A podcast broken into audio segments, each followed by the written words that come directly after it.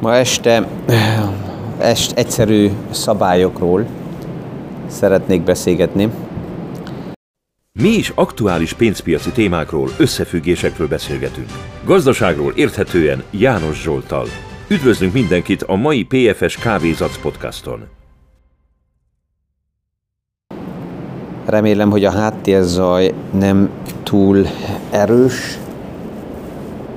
Itt a tengerparton ülök.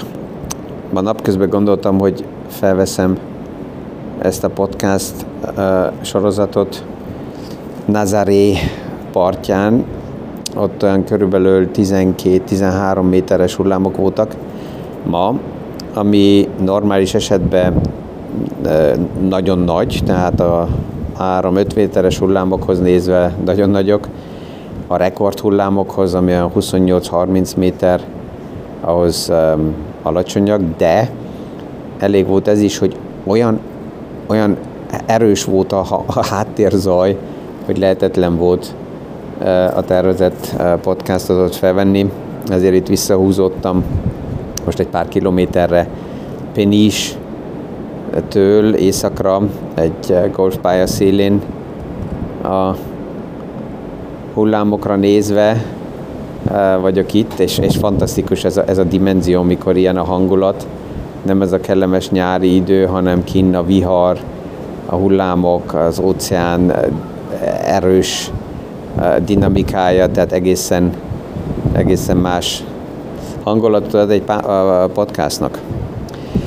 A mai podcastot azt a, az elég egyszerű, elég egyszerű szabályok körül a gondolatokat próbáltam összeállítani. Alapjában egyszerűek a szabályok, és mégis a nagy siker kimarad a legtöbb befektetőnél pont azért, mert rossz időbe a negyedik agy, a hasérzés azt, azt jelzi, hogy vészféket érdemes húzni. Egy kedves ügyfél jutott az elmúlt napokban eszembe, mikor gondolkoztam, hogy ezt a mai témát hogy állítom össze. Őt 2010-ben ismertem meg, és mondta, hogy sajnálja, hogy nem ismerkedtünk meg, vagy nem ismertük egymást már 2003-ba, mert akkor bizonyos lépéseket nem tett volna meg, vagy 2008-2009-ben, és annak idején mondtam neki, hogy biztos, hogyha hosszú időre fogunk együtt dolgozni, akkor lesz még elég olyan helyzet, ami hasonlítani fog 2008-2009-re, és akkor furán fog rám nézni, mert um, azt fogom jelezni, hogy egész higgadtan és nyugodtan kezeljük a helyzetet, nem kell kapkodni. És um, ja, az aktuális körülményeket, ha megnézzük, akkor még nem vagyunk ott, de, de lehet, hogy hasonlít az egész erre. Ennél az egyszerű szabálynál az segít, hogyha elfogadjuk azt, amit tudom, hogy nehéz sok embernek, hogy egy valódi crash az nem prognosztizálható.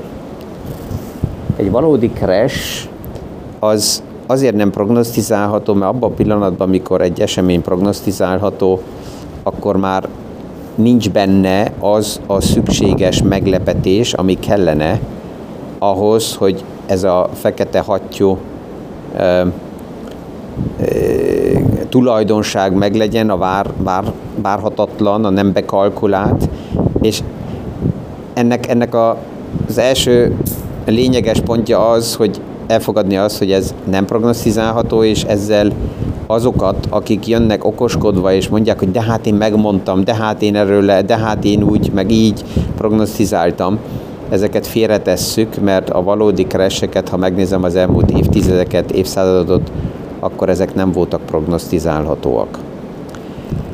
És mivel nem prognosztizálhatóak, ezért a crash esetleges erős korrekciókra nem azzal készülök fel, ha higgadt akarok lenni, hogy próbálok megfelelő időbe menekülni, hanem azzal készülök fel, hogy megvan a megfelelő tartalék, megvan a megfelelő likviditás, és ha valójában megtörténne az esemény, akkor maximum megvan a lehetőségem kedvezően belevásárolni pozíciókba, és nem menekülni. Tudom, sokan vannak, akik azt mondják, hogy János úr, de, de mikor, mikor kell esetleg vészféket húzni? Vészféket akkor kell húzni, hogyha rájövök, hogy az a portfólió, azok az investíciók, amik vannak, azok alapjába be vannak tervezve, mint kiadás a következő évekbe, és már most nem jó helyen vannak, mert csak egy dolog érdekel, az, hogy emelkedjenek. És abban a pillanatban, amikor egy bizonyos pozíciónál csak akkor mosolygok, és akkor érzem jó magam, hogyha a pozíció emelkedik, akkor ott már valami nem stimmel. Warren Buffett ugye ilyen kritikus helyzetekhez mindig azt mondja, hogy a hold az buy. Tehát, hogyha van olyan pozíció, amit tartok, akkor azt nem csak azért érdemes tartani, hogy valamikor esetleg emelkedjen, és majd jó legyen, hogy majd eladjam, hanem ha tartom, akkor azt jelenti, hogy ezt szívesen meg is venném, hogyha kedvezőbb árfolyamok jelenkeznének. És erre is többen uh, sokszor jelzik, hogy de hát med- meddig vásároljak, még már annyit vásároltam. Hát alapjában addig, amíg az a bizonyos pozíció nem éri el azt a szintet, százalékos arányba, amit terveztem arra a pozícióra. Hogyha elérte, akkor teljesen mindegy, hogy hova esnek az árfolyamok, akkor nem vásárolok. De addig, amíg nem érte el, addig vásárolok, és hogyha kedvezőbbek az árfolyamok, akkor akár többet vásárolok, azért, hogy kedvezőbb áron érjem el annak a pozíciónak a felépítését.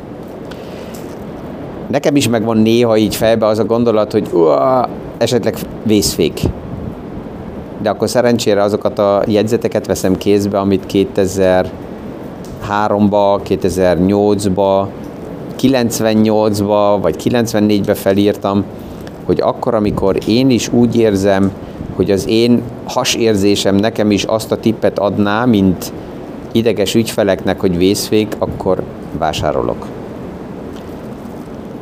Mert az a korrekció, amit most látunk, ezt is általában az ideges kezek váltják ki. Azok indítják el a korrekciót, akiknek nincs meg a megfelelő um, vagy türelem, vagy hosszú időre megfelelő stratégia, vagy mint spekulánsak, csak a piacban vannak, és akkor egy árfolyam korrigálás, vagy esetleg hírek megváltoztatása, megváltozása oda vezet, hogy azonnal akkor um, eladnak nyereségeket. És itt jön sokszor az is, hogy ja, de nem akarok kapsi lenni, én inkább, ami van, az van, oké, okay, de akkor azzal mit csinálok? Hova fektetem be? Abban a pillanatban, hogyha kivettem, ott a kérdés, hogy hova tovább. Ha megvan a stratégiám, akkor ilyen lépésre esetleg nem vagyok ráutalva. Ha megvan a stratégiám, akkor nem ebből a menekülő uh, hozzáállásból adok esetleg el, mert hanem esetleg stratégiailag rendezem át másképp a portfóliót és amikor erre az a válasz, hogy jó, hát akkor elköltöm, mert van, amit meg akarok venni. Hogyha ez van, akkor a befektetés alapjában nem volt jó helyen, mert akkor az csak egy spekuláció volt, vagy stratégia nélkül volt az idetéve. Hogyha aktuálisan megnézem a piacot, akkor nem érzem azt, hogy egy látható crash lenne, amellett, hogy az előbb mondtam, hogy keres nem prognosztizálok, ezért maximum arra számítok, hogy van-e elég likviditás, hogyha van egy elő, erős korrekció, akkor tudjak vásárolni. De pillanatilag, ha megnézem, akkor az amerikai gazdaság, amelyik mindig a világgazdaság, a világgazdaság legfontosabb mozdonya, 4,9%-kal növekszik. Szerencsére nem olyan erősen, mint a piac várta, 5,3-val, de 4,9 az még mindig egy nagy szám. Az infláció gyengül az amerikai fogyasztó tovább is viszi nagyon erősen a gazdaságot a vállán, és a kamatok nem csak azért emelkedtek a hosszú végén, mert esetleg szkeptikus a piac, ezt lehet másik oldalról is nézni, a kamatok emelkedtek azért, mert a gazdaság nagyon erős, és kibírja a magasabb kamatot. Tudom, hogy ez a, az, a, az egész környezet elég toxikusnak is nevezhető, de hogyha ma megnézzük, akkor a legfontosabb, mint befektető, megkülönböztetni a zajokat, ami a piacból jön, a híreket, a headline-okat, ezek mind visszapillantó tükörből nézik a gazdaságot.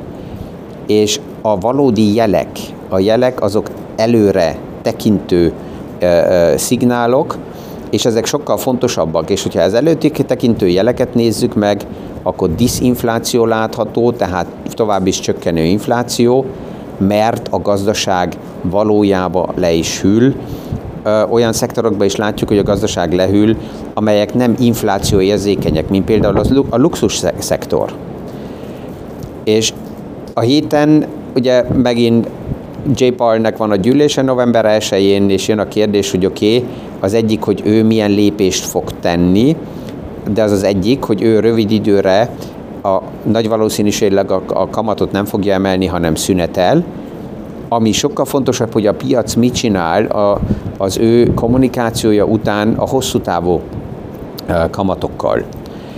Aktuálisan elég balanszban vannak a hosszú távú kamatok is ezen a szinten, amit most elértek, hogyha a kamatok tovább emelkednének, akkor az a szenárió árfolyam csökkenés jelent kötvényeknek is, és árfolyam csökkenés jelent részvényeknek is. Ez azt jelenti, hogy akkor tovább is erős a gazdaság, és hogyha erős a gazdaság, akkor pont ezért nem jön a crash, mert akkor is, hogyha rövid időre az árfolyamok visszacsökkennek, az erős gazdaság viszi a vállán, és főleg az erős osztalékot fizető konzervatív iparágak viszik nagyon erősen a vállukon a gazdaságot, tehát nem keres szenárióra utal az. Ha a kamatok csökkennek, akkor ugye az a kérdés, hogy milyen gyorsan csökkennek a kamatok. Ha gyorsan csökkennek, az inkább negatív a gazdaságnak, de az megint jó a kötvényeknek. Ami jó a kötvényeknek, az azt jelenti, hogy abból a nyereségből, ami a kötvényeknek jó, azután kedvezőbb árfolyamon a gazdaságba bele lehet vásárolni. Ha lassan jönnek vissza a kamatok, akkor ez jó a gazdaságnak is, és előnyös a kötvényeknek is, ami azt jelenti, hogy megint kimarad a crash szenárió. Tehát mindegy, hogy milyen oldalról forgatom azt, ami aktuálisan a piacból nem mind háttérzaj, mint headline, mint, mint, mint, mint zaj jön, hanem valódi jeleket, előremutató jeleket nézek meg. A gazdaság az erős Covid lockdown után nagyon-nagyon erősen lábra tudott állni, és ez az, ami tovább is dominálja a piacot, csak bele kell gondoljunk, 4,9% ez akkora növekedés egy aktuális helyzetbe, mint amit esetleg Kínából láttunk év, évekkel ezelőtt, és aminek a piac nagyon örvendett, ott ma nagyon keveset látunk, annak ellenére, hogy a stimulus csomagokat ott is elindították, és csak abban bele kell gondolni, hogy Xi Jinping legelőször megjelent a Nemzeti Banknál is, amikor egy döntést hoztak, és ez azt jelzi, hogy ő is jelzi azt, hogy igenis meg kell tenni mindent ott is, hogy stabilizálják a gazdaságot. Tehát, hogyha ezeket az erő, egyszerű képleteket szedem szét, akkor pont ezért ennyire nehéz ilyen egyszerű képleteket betartani, mert a legtöbb befektető, aki egyedül van, akinek esetleg nem, nincs meg a tapasztalata a hosszú e, időre összeállított stratégiákra, az általában a nem megfelelő időpontba elveszti az idegét, nincsen senki ott mellette, akivel nyugodtan, higgadtan tudja a stratégiát újra és újra átbeszélni, és a negyedik agyára hallgat, az a gyomorérzésre, ami rövid időre sajnos azt az érzést adja, hogy jól léptem, hosszú távra egy nagy csapda. Ezekkel a gondolatokkal itt a tengerpartról remélem, hogy így egy kicsit sikerült távolságra vinni az aktuális rengeteg híreket. A jó az, hogy itt nem hallgatom ezeket a híreket, az egyetlen, ami érdekel, az a golfpálya, a hullámok, a család, a viharnak az ereje, és a távolság. És ebből így um, szétszedni aktuális témákat. Ezzel a mai gondolatokkal kellemes hét indulást kívánok mindenkinek, és a viszonhallásra a hónap reggeli PFS Kávézac podcastig.